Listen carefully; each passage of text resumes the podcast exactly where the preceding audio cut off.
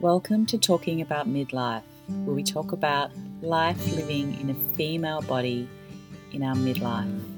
We talk about health, love, relationships, our inner world, aging, death, motherhood, and what it means to be a human at this time in the world. I am Kelly Sterling, and I hope you enjoyed listening to these stories that I'm sharing.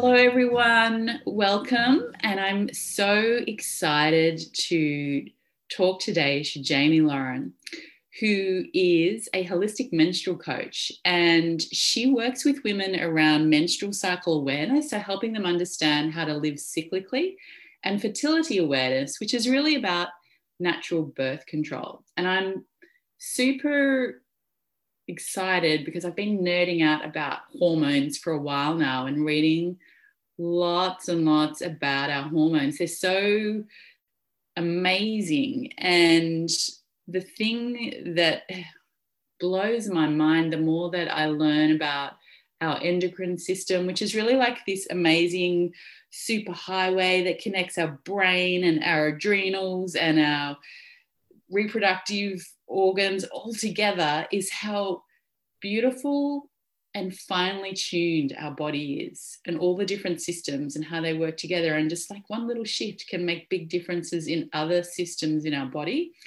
And it makes me wonder why, when uh, we were going through school or when we're younger, why we don't learn more about this because it seems such an integral part of healthy living. And I guess what got me really interested in it was when I read a book called Wild Power a few years back by Alexandra Pope. And I realized how I was looking at it more from a women's empowerment perspective, but it, I started to realize how when you follow this cyclical style of living and really connect with your body, you really connect with your wild feminine. And that's where a lot of empowerment comes from.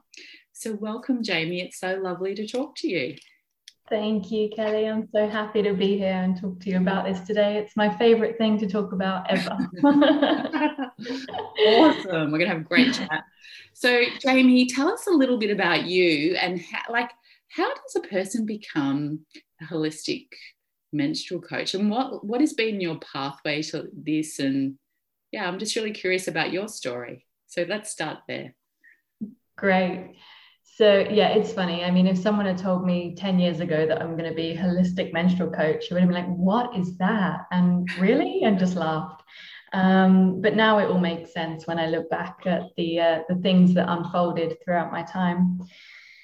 So where to start? Um, well, my career was in the business corporate world. I was working in a a global law firm as a business development consultant and a client relationship manager. I was Doing that for about 10 years, and that's what uh, took me over to Australia.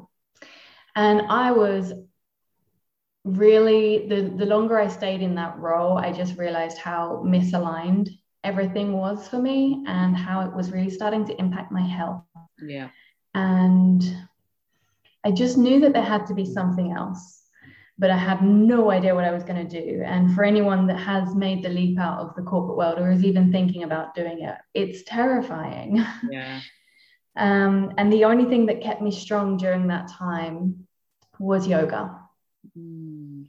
So I was uh, every morning getting up and going down to my yoga studio and just connecting to myself every morning before I went into the office. And this is really, yeah, this was my number one coping, self soothing tool that I had. So I basically thought, well, I'm just going to leave and do my yoga teacher training mm-hmm. and see if I can make something of this.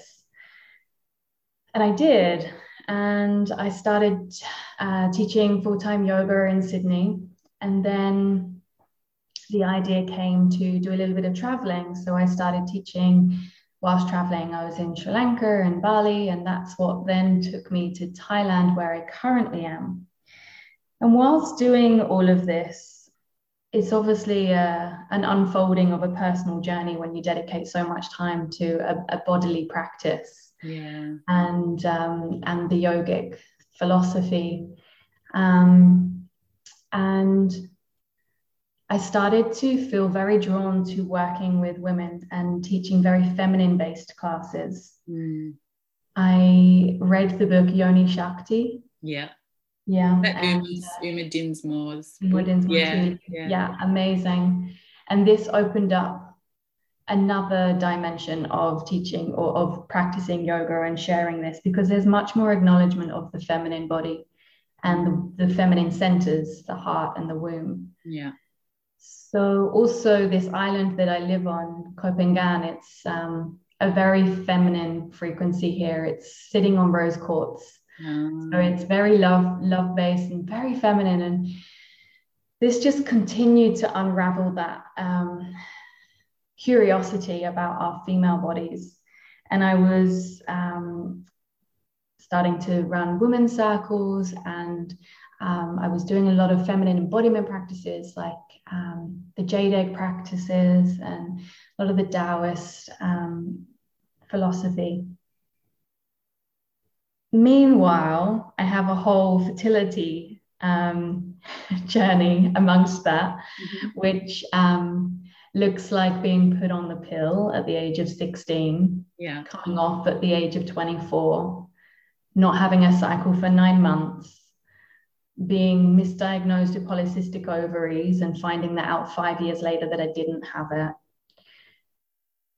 Needing contraception again, having no idea what to do, being told that the best thing you can do if you don't really want hormones is go with the IUD. Yeah. And then discovering, oh my goodness, I have a device in my womb. Mm. And when that really hit me to the depths, because I was doing all of this womb work, I just, there were days when I wanted to literally just pull it out myself, you know. So that took me down the path of understanding what is, what other options are there. And I came across this fertility awareness method, which is a science based method, um, 99.6% effective. I was very skeptical, had to go through uh, learning the education first and then starting to apply it. And how, yeah, that whole process gave me faith. And um, yeah, that's kind of what then took me to feeling so connected to my womb and my body because I was aware of what was happening on a daily basis Mm. um, and feeling pretty frustrated that we weren't taught this at such a young age that we can manage our own fertility without having to use synthetic hormones or devices. This just blew my mind. Yeah. Yeah. So then I discovered Wild Power, like you did. And this book then was like the everything clicked into place. And I knew that this is what I'm supposed to share and teach with what in the world. It was like all the signs were coming at me. Yeah. Okay. And living in alignment with my cycle has changed every aspect of my life, every aspect from relaxing my nervous system, from putting me into a harmonized state from a health and well being, much more in connection to my needs, my boundaries, my communication with others increased tenfold because I now know what I need and what I don't need. And I'm able to communicate that, which just supports the relationships around me. Mm. My creativity flourished, my access to pleasure flourished, my connection to nature deepened. The way I manage my business is now in alignment with my cycle, Yeah. which means that I'm utilizing those special powers or those gifts that we have according to each phase. Yeah. Yeah, I could uh, go on and on. I just, I, I just adore this work. I adore this very simple principle of coming back to my internal rhythm, my the way that I am created to live in alignment with the nature, the the, the natural way. It just, yeah, it feels like very close to truth. Mm, that really resonates with me. It's very, that's beautiful. Hmm. Yeah. Beautiful. Hmm. So, what do you do as a holistic menstrual coach? What what's the work that you do? Yeah. um, so it, it I, I giggle because I have this um, this often this comment often from women like what is there to know about my menstrual cycle like why why what, what do I even need to know I, I bleed and I got moody before I bleed that's it right mm-hmm. um, there's so much that we can there's so much information within our cycles so um, I help women first. There's a few things that I have, few uh, ways in that I support women, depending on what their needs are, obviously. But um, there's more like the science side, which is like the fertility awareness side. So I help women understand how to read their bodies on a daily basis. So they understand when they're in their fertile window or not, yeah. so that they can enjoy uh, safe protection, safe lovemaking, to avoid pregnancy, or they can use this method for conscious conception. Mm-hmm. So this is one one of the things that I love to share with women, and I talk about that more from like a scientific point of view. So it's the anatomy, the biology, and how to read the physical signs the body's giving. And then I support women on the psychosomatic uh, or the psycho-spiritual side. It's like understanding how these hormones are impacting a woman on a physical, a mental, an emotional, and a spiritual view. Yeah. And how to start uh, acknowledging this rhythm and these hormones and how they're influencing her. And how to give herself the permission to feel the way that she does. This is a really huge thing like the permission slip. When we understand the why there are so many ahas when yeah. we when we learn what the hormones are doing and how they're influencing us. And it just gives this sense of freedom and permission to just allow yourself to sink into that feeling mm. or that emotion or that experience which is essentially so healing and um, freeing uh, and then on a practical level, like how to alter the diet, the exercise routine, your business, your social life, your sex life, everything according to where a woman is in her cycle. Mm. Do you think that um, I have this sense, and, and I, I might be completely off base here, but perhaps women lived more in tune with their cycles, you know, hundreds of years ago. And then through the advent of modern technology, lighting, you know, we were very connected to the moon, is my hypothesis. And uh, nat- you know, the lighting came in, and then just the whole medical model, we've become so disconnected. And and also, I think, um, you know, the industrial revolution wasn't great for us in so many ways, but particularly around the advent of modern medicine and that, you know, these emotions, these changes and how if it were, were perceived to be negative mm. i mean the thing that comes up i mean there are two things that I, I have visions of that i wish to talk to so um, if i remember them both the first is that yes in the hundreds of years ago um, in the tribal days, there's like the, there's the moon lodges, the like the Native Americans, the red tents, the vision quests. Mm-hmm. Women would go to a certain place to bleed mm-hmm. and and um, relax, nourish themselves, do nothing but meditate and be for that time of bleeding, and they would be cared for by the elders or the youth, and they would receive um, messages and visions for the tribe of where they need to go, what they need to do. For, so this is this was a, a, rhythm that they were already following, like you say, and there were no doubt under the moon and living in alignment with that and the energy. Mm. Um, and I love to to to remember this because it really um, expresses the the sacredness of bleeding, which has nowadays has been seen as seen as something shameful, something not to be spoken about, something that's dirty, and hindrance. what the, hmm? a hindrance. Yeah, exactly. Um, so yes, and then the other thing that comes to mind is I know very few women that have avoided birth control, some kind of synthetic yeah. hormonal birth control, right? And it definitely had a place. It's definitely had like everything, a good and a, and a, a positive and a negative. So it's definitely yeah. had its positives. I'm, I'm not going to talk down on it. Yeah. But what that does do is shut down the cycle. It shuts down the hormones, right? So there is no cyclical rhythm anymore. So naturally, what that does is puts us in alignment with the same hormonal system as a as a man. Yeah. And then there's the we as women can be as good as a man, we can do everything. Mm. This patriarchal society that we've been living in, where we all tend to assess our success based on what we're achieving, what we're doing, what we're outputting. Yeah, we're forgetting to be mm. human beings. We're forgetting to just be. We're just doing all the time. And that's exhausting. And that's why there is chronic stress and fatigue and burnout. Yeah because we can't, we cannot sustain that. Well, I think men can't sustain it either, but no. we definitely cannot sustain it.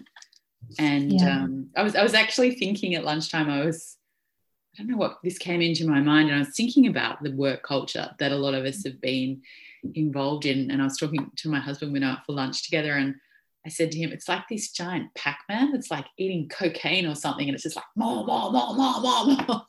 And it's yeah. just really burning people out. And I'm, yeah, just, you know, I guess in some ways last year was good in some respects because people got a bit of a break from mm-hmm. sort of the crazy, the, the pace of life. But also, I mean, the, the flip side of that is dealing with the separation from family and friends and being able to do a whole lot of stuff. So that's the underbelly, like you say, mm-hmm. there is one. But yeah, I, I, feel like a lot of women have been viewed as little men in mm. their workplaces.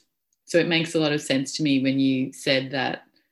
Um, well, actually, when you turn off the hormones, this is we are judged as men. It makes so much sense. Yeah, and it also makes sense in like most, almost most diets and exercise um, routines that are perhaps suggested to us as something that will be mm-hmm. good for whatever, they've all been studied on men because it's much mm. easier. We're complicated to do those studies on, and that takes more time and more money. Mm. So, as women, we're trying these diets like intermittent fastings or the Atkins or this or that, and it's not sustainable, mm. nor is it supportive for our hormones, but it's not sustainable. We think, like, if we're going through the phases, there's times when our body is asking for different nutrients and it's asking for different um, volume of calories because the hormones are changing the systems in our body, like mm. every system in our body, from our metabolism to our nervous system to our digestive rate to our um, brain function. So yeah, it's it's daft to try and do the same exercise routine or morning uh, practice or anything the same every day. Yeah. That's why we end up giving ourselves such a hard rap, you know, like, why can't I stick to anything? I'm not disciplined enough. I'm not whatever, whatever. And we're just not meant to be that way. Yeah. A man can. That's a good point. That is such a good point and I do think women are really, really hard on themselves, having to, you know, be good at everything, whether it's, you know, your work and or mothering and just being on all the time. And yeah, it's super unsustainable. Hey, would it be worth just for people who are listening that might not understand, just at a very high level, do you want to take them through each week of the cycle and just back to that comment on, you know, how everything's changing and just give them a sort of a high level of what's going on at each week in the cycle? Yeah, we'd love to. Um, so I'm going to bring in the seasonal framework as I talk about yeah. this because it makes it really relatable. So um, for those that don't know, the seasonal framework is uh, what Alexandra Pope talks about in her Wild Power book. Um, so we start with the event of bleeding. So, this is when a woman is menstruating, and that's known as her inner winter. Her hormones are low, her awareness, I talk about our awareness as in inwards or outwards. Mm-hmm. So, our awareness is very inwards during this time. We're very aware of our uh, our feelings, our emotions. Uh, we're more sensitive to our surroundings, and our body is really calling for deep rest, nourishment, and solitude. And this is why, if a woman has to go to work and do a full day of normal heavy based work, that can be really intense and very challenging, and probably reaching for cups of coffee and uh, maybe experiencing the pain in um, in her womb Mm. It's common that pain comes literally because we're trying to just continue as if nothing is happening. Mm. Um, so um, I, I, would love to maybe come back on to that for, with some practical advice around how a woman can deal with that because I know that we do have to work sometimes. We can't just yeah. cancel everything or do our duties, whatever that is. Um, and at this time, the body is at its coolest, so it wants nourishing, warm foods, warm water, warm teas. Avoiding caffeine is supportive for the body. Uh, then there's uh, this coming out of our internal uh, cave, we might call it, or moon lodge, and uh, it moving into spring, which is our pre ovulatory phase. Mm. And spring brings this sense of innocence and playfulness. Mm-hmm. It's um, there's like a curiosity and a natural underlying curiosity as we we've kind of shed during our bleeding time we've released and now we're feeling a bit lighter and our optimism starts to increase and our awareness is moving outwards um, and our appetite is because this is an estrogen dominant phase our appetite tends to be uh, less than uh, other times in the cycle. Mm-hmm. So, uh, and it's a good time to get the heart rate going, start moving the body. And interestingly, the brain is optimized here for learning. It's the best time for learning a new something mm-hmm. or starting a new habit. Is that because it's estrogen dominant? Like, is that? Yeah. Yeah. So um, the estrogen basically tra- changes the way that our brain is functioning. So it's actually, I think, it, I have, would have to double check this, but I think this is when the hem, uh, the both hemisphere, hemispheres of the brain are most balanced. Right. That makes sense to me, particularly around perimenopause, because a lot of women experience there's cognitive um, changes that go on in that transition. But when your estrogens, they start to experience brain fog often when the estrogen goes lower. So yeah, that definitely makes sense. Right. Yeah. Yeah. So yeah, great time to to start a new habit or to try and learn something new. Mm-hmm. So whenever I start with my clients on the fertility awareness, I try to get them in their spring because it's uh, yeah when they're really able to absorb information. Uh, yeah. Yeah. Um, so then we move into our ovulatory phase, which is our summer phase. Mm-hmm. And at this point, our awareness is definitely most outwards. There is a natural desire to be more social, to be more out, out around people.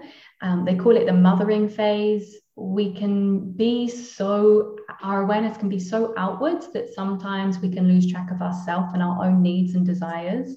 So it's really important to stay connected to self at the same time of enjoying this phase. This is my number one tip to always do your check ins, even if that isn't going to be like your usual hour practice or whatever, but still making sure that there's a priority for checking in with self.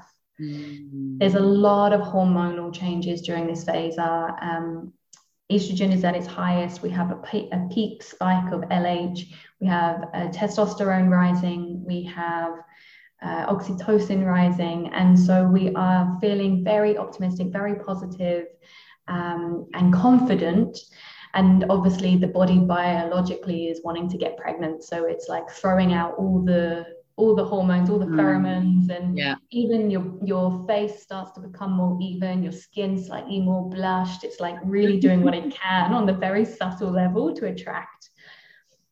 Amazing. Uh, yeah and what that really means is like beyond just the the sexual side of it and attracting a partner even in the workplace this is amazing because you're magnetic so if you want to do a presentation uh, to a client or if you want to, if you're holding a big meeting like this is the time to do it because you're yeah. just people don't know why but they are captured you. yeah yeah, I guess. I mean, I remember when I was pregnant with one of my, I think it was my first child, and in my second trimester, you know, you've got all those hormones in there.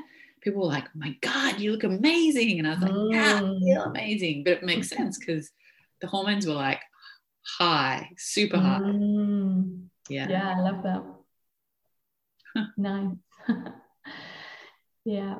Uh, and also just to stay uh, with the food and the exercise. So again, great time to to exercise high intensity, and um, the um, the, the food, the, the estrogen is a natural uh, appetite suppressant. So again, you might just feel less hungry. Mm. So if you're ever going to mm. skip a meal, this is probably the time you accidentally do it. And I don't recommend doing it for your hormones. It's, mm. it's very supportive to eat regular meals, mm. uh, but just go for something lighter if if need be, you know, a juice or a smoothie or something. Mm um, and the brain is is supporting you with excellent communication skills. So again it comes back to the reason why you want to be social and why you're magnetic because it's not just the um, it's not just the fact that you can communicate with words well but there's a very uh, enhanced ability to uh, read the subtle body language uh, and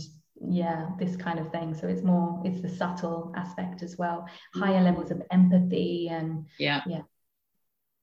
Yeah you really i guess it's the um the limbic brain and the primal brain. So the nervous system is probably highly activated through those increased hormone levels. And so picking up on all the non-verbal stuff. Right exactly.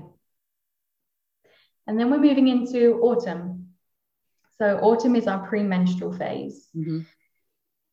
I adore this phase. I really do. And I really encourage um, women to pay a lot of attention to this phase, particularly because this is the most amazing um, supportive phase for women for the later date or for the date of moving into perimenopause and menopause. Mm. Um, it's when we do this work here every cycle, it's really setting us up for that that time of perimenopause. Mm. So perimenopause is about uh, sorry, autumn is about uh, the the premenstrual phase. It's the hormones uh, are progesterone dominant now. Estrogen has left, and progesterone is more about slowing down. It's more about um, maintaining, bringing things back into balance. Mm-hmm. And so it, it really is asking the body to slow down I mean, biologically thinking about it, that there was an attempt to make a child a baby. So the baby is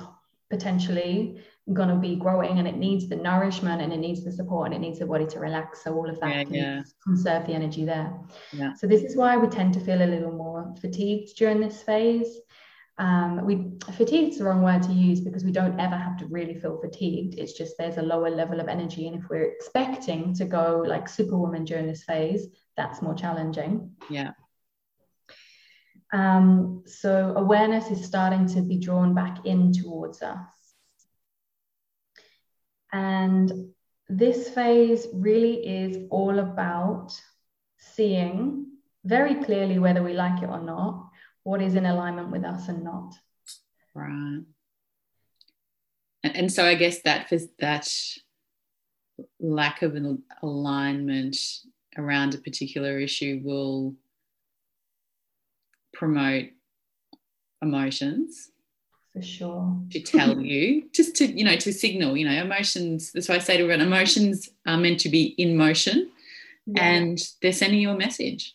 Yeah exactly and it really um it frustrates me that this has this phase is what has given women a bit of a bad rap with PMS. Oh, she's PMSy because she's getting angry or frustrated or irritated by something. Right. Yeah. It's really disempowering that woman because the truth is she's in her truth right now. Mm. She's seeing what does really frustrate her. But when she's in summer, she's high on estrogen and everything's shiny and glossy and okay. Yeah, because estrogen estrogen's the hormone of accommodation, right? Right. Which yeah. I can speak when you're a mother, you do need it, quite frankly, right? Mm-hmm. You don't go crazy. So yeah, when it's lower, you know, the truth is revealed. And that's why just back to your point around perimenopause, there's that alignment with that perimenopausal stage because your estrogen starts to decline when you hit 40. That's when it starts to go down. And, you know, as you pointed out, when you don't express those emotions that are showing you your truth and you pack them in, hide them, well, your body's got this incredible intelligence, doesn't it? And at some point in your life, it's like, eh, eh, eh, I'm going to mm. deal with this. And that's what happens in perimenopause. Exactly. So if we can do this work every single month mm. during this phase, really take note of what is not in alignment with us right now, we start to release jobs that don't serve us, people that don't serve us, habits that don't serve us. So when we show up to perimenopause, there's a lot less shit to deal with. Yeah. Yeah. Yeah it's a it's like your little kind of feminine leadership program every month isn't it? Totally. Totally. Shadow work really. Exactly. It's the best time to do the shadow work. Yeah. And so going back to the period week because you were going to come back and talk about some suggestions mm. so do you want to go back to that now and I do, but there's one more thing I just want to say about the autumn, if you don't mind, just because I want to finish the loop off around the food and exercise, and ah. because it's really important to know that this is a phase when our metabolism speeds up. So naturally, we become more hungry. We burn up to 250 calories more wow. day, right? So when we're like, I'm hungry and I'm like trying to stick to this diet, or I shouldn't, you know, all these rules that we have, like just again, listening to that body intelligence and allowing um, and from an exercise. That's why we get sugar cravings, right? I guess at that stage. Yeah, because our blood sugar levels are not balanced because we're not addressing our real needs. Well, yeah, maybe sometimes some women are, but others, yeah, not. So, um, yeah, and exercising starts to wind down, so less heart, high heart rate, less high intensity.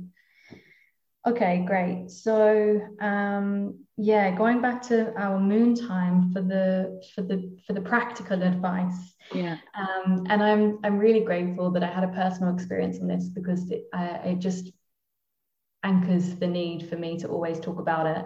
So a personal story when I was working in the the corporate environment in my my last job, and I went and saw an Ayurvedic doctor, and he said. Um, I can't remember what it was for, some health condition.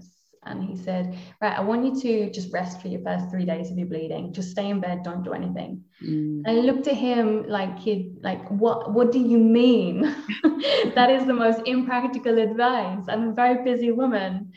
um, and so it really helps me understand how this can be received um, by by those that are doing this very busy life.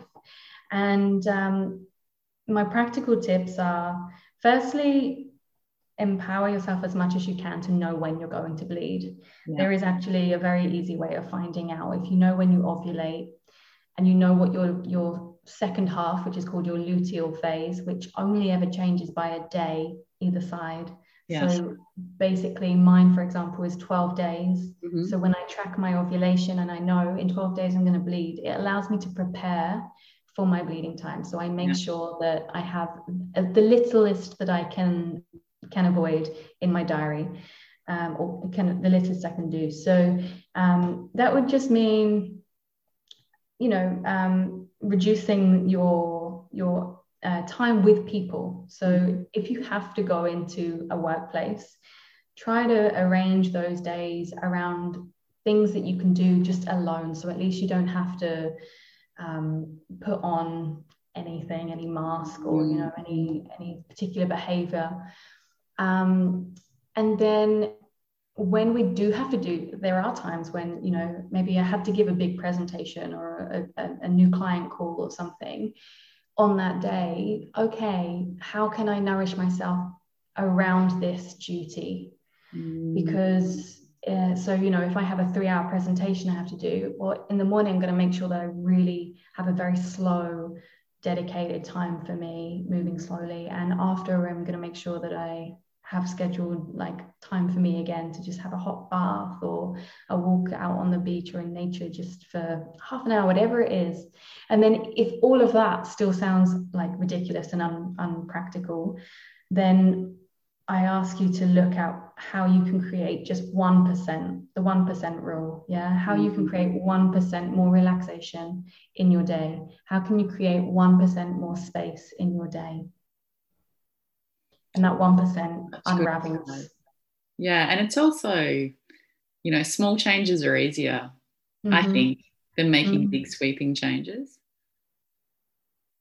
It's easier um, on your nervous system too, I think, when you're making small changes. Like it feels, it likes to pace itself. So it feels a bit more comfortable with smaller change.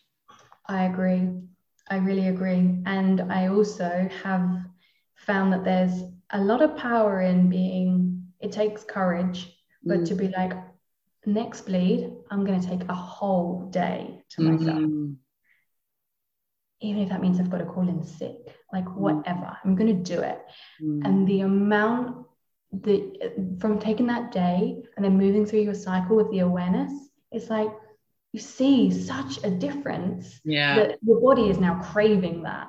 And yeah. because of this craving, it's like a desire and you want to make it happen and you start to look forward to that one day and that like nourishing time. And yeah, so there's definitely a, a bit of both there yeah, it's so interesting that you bring this up. So, you know, we have our, our cycle every month, but we have these seasons in our life as well.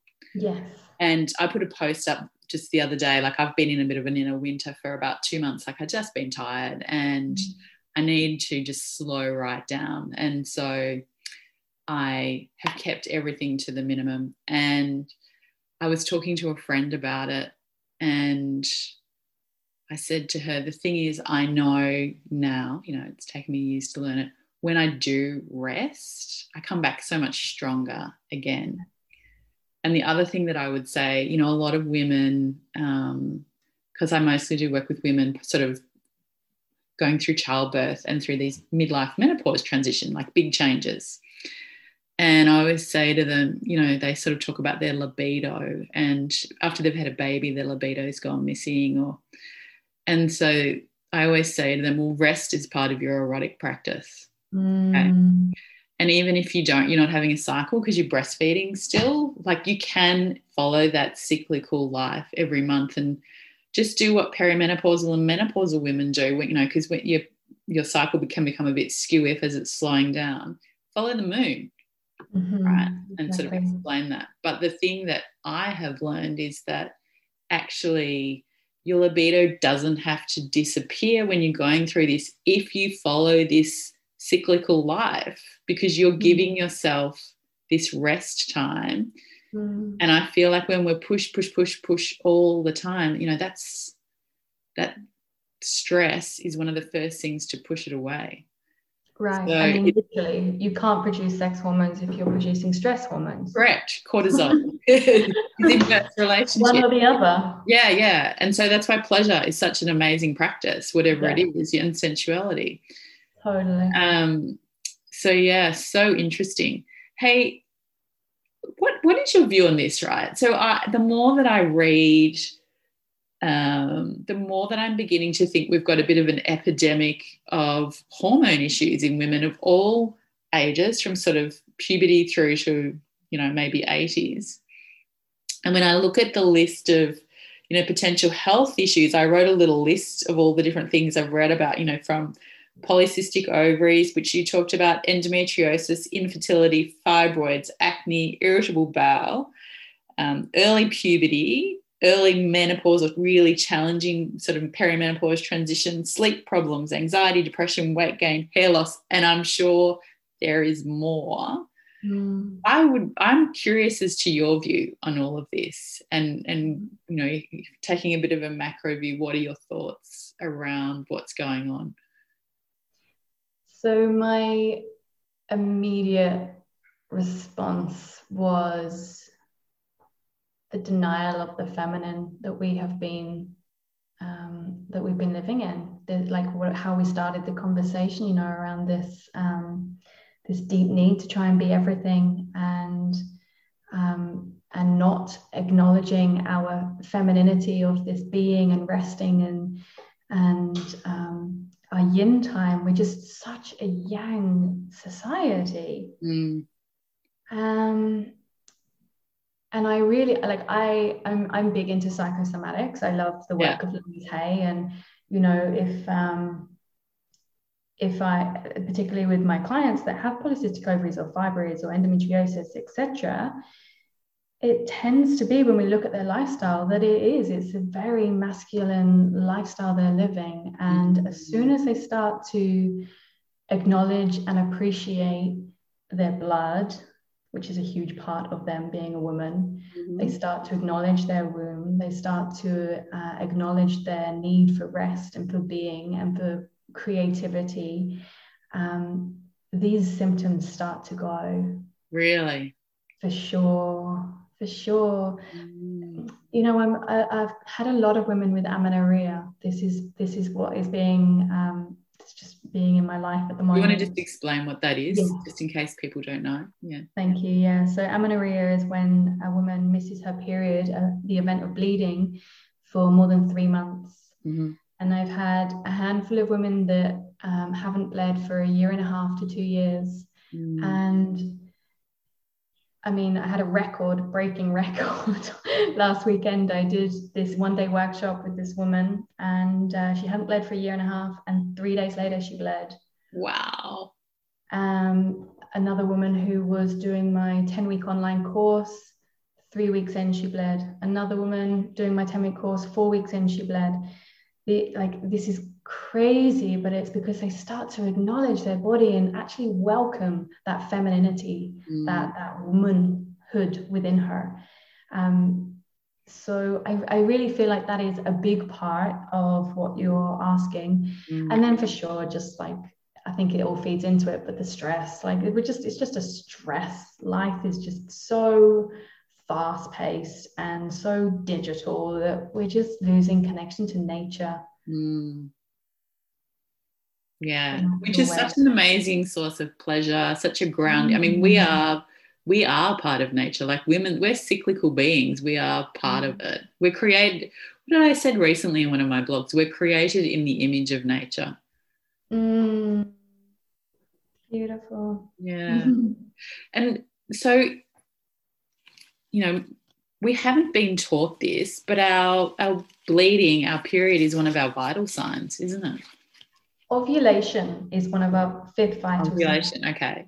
Um, and so you're not wrong. Yeah. You're not wrong because you can't bleed without ovulation. Like a true menstruation only occurs once ovulation has occurred. Yeah.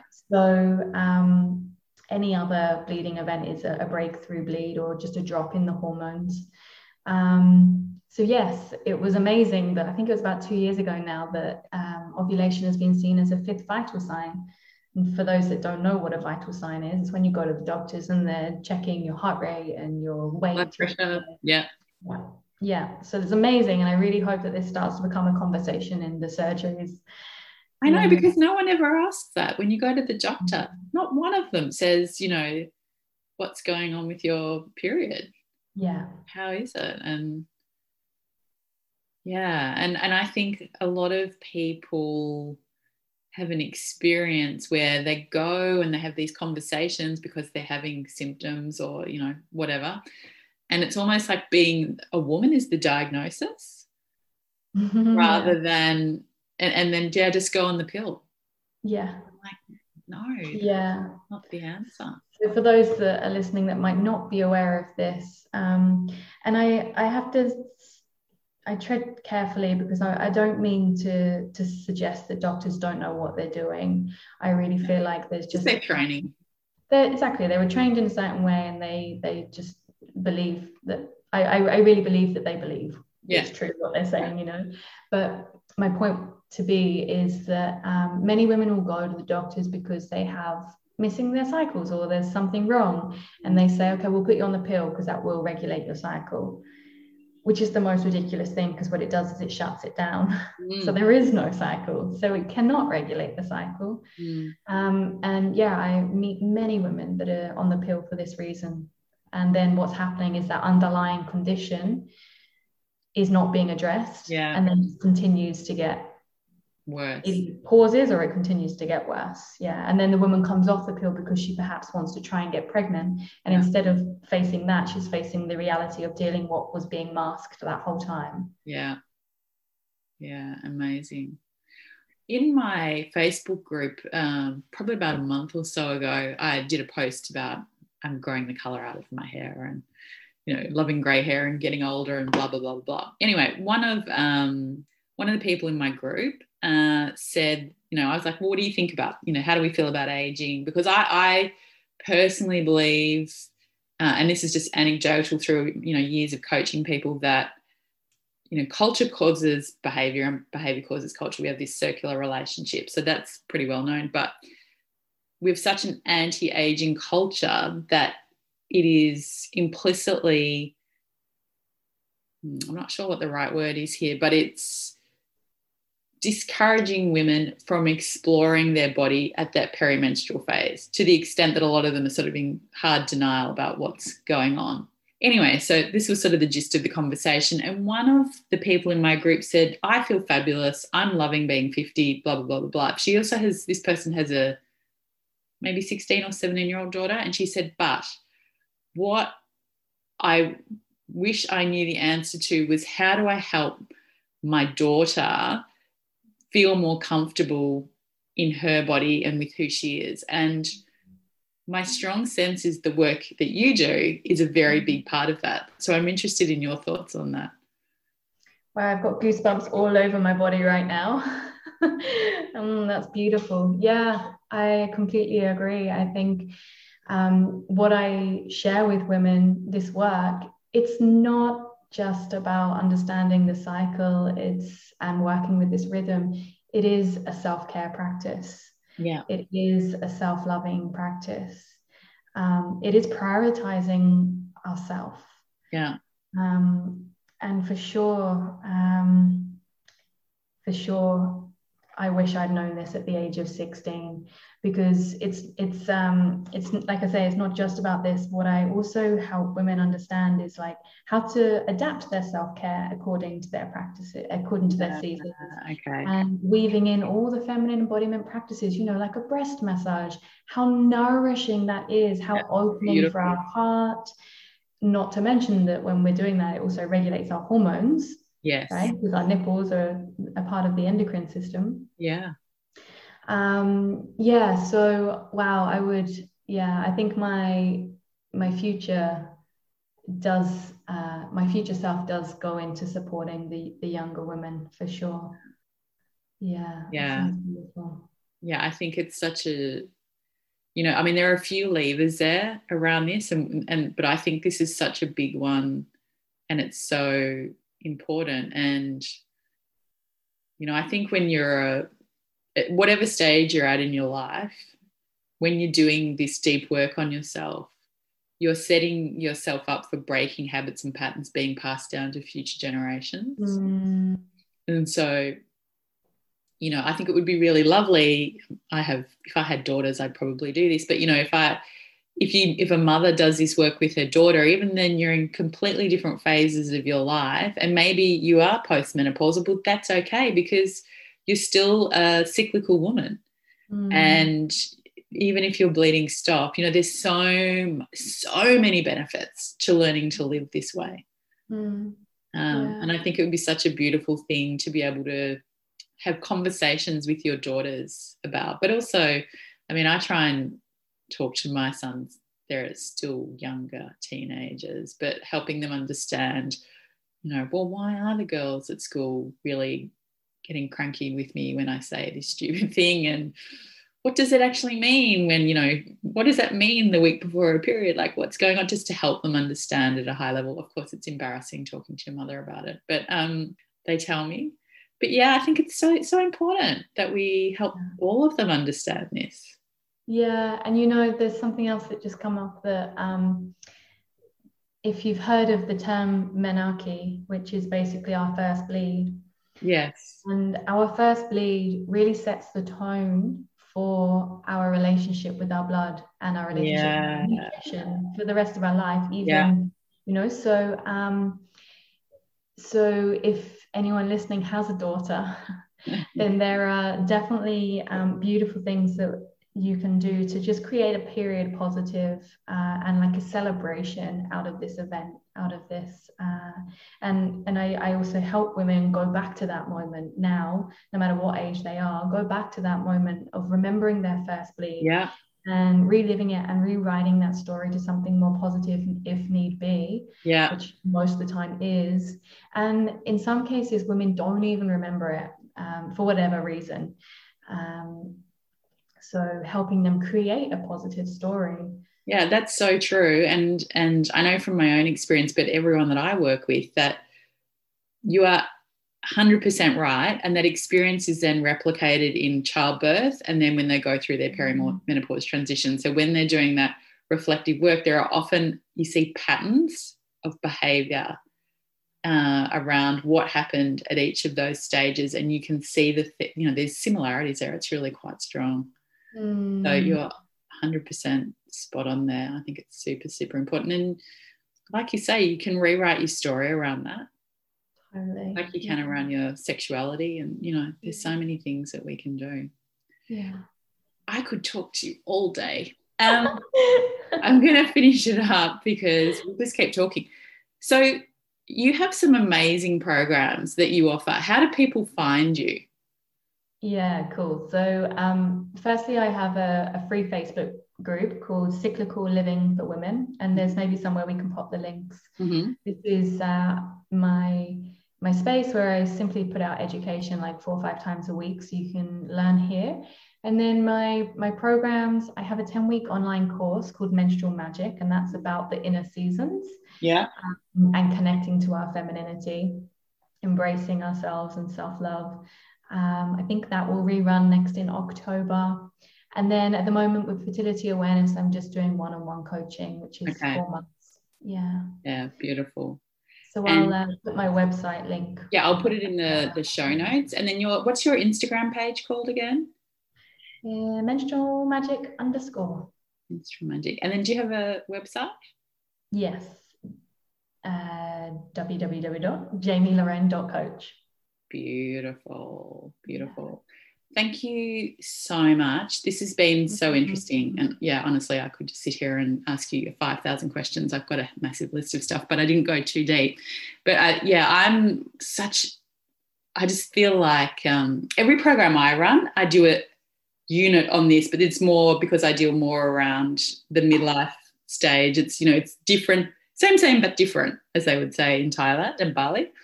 But um, it's so important like just so important. And and you know like your endocrine system is connected to every part of your body like your hormones it's not just a physical interaction it's a psychological and emotional a cultural a, you know societal like it's there's multiple lenses and it affects our lives through all those different systemic ways in all the environments that we interact in. It's just so incredibly important. Mm. Mm. Beautiful summary. Beautiful. Thank you so much for having me, Kelly. I oh, really enjoyed this conversation. honestly, we'll have to get you back again to talk about something else. All right.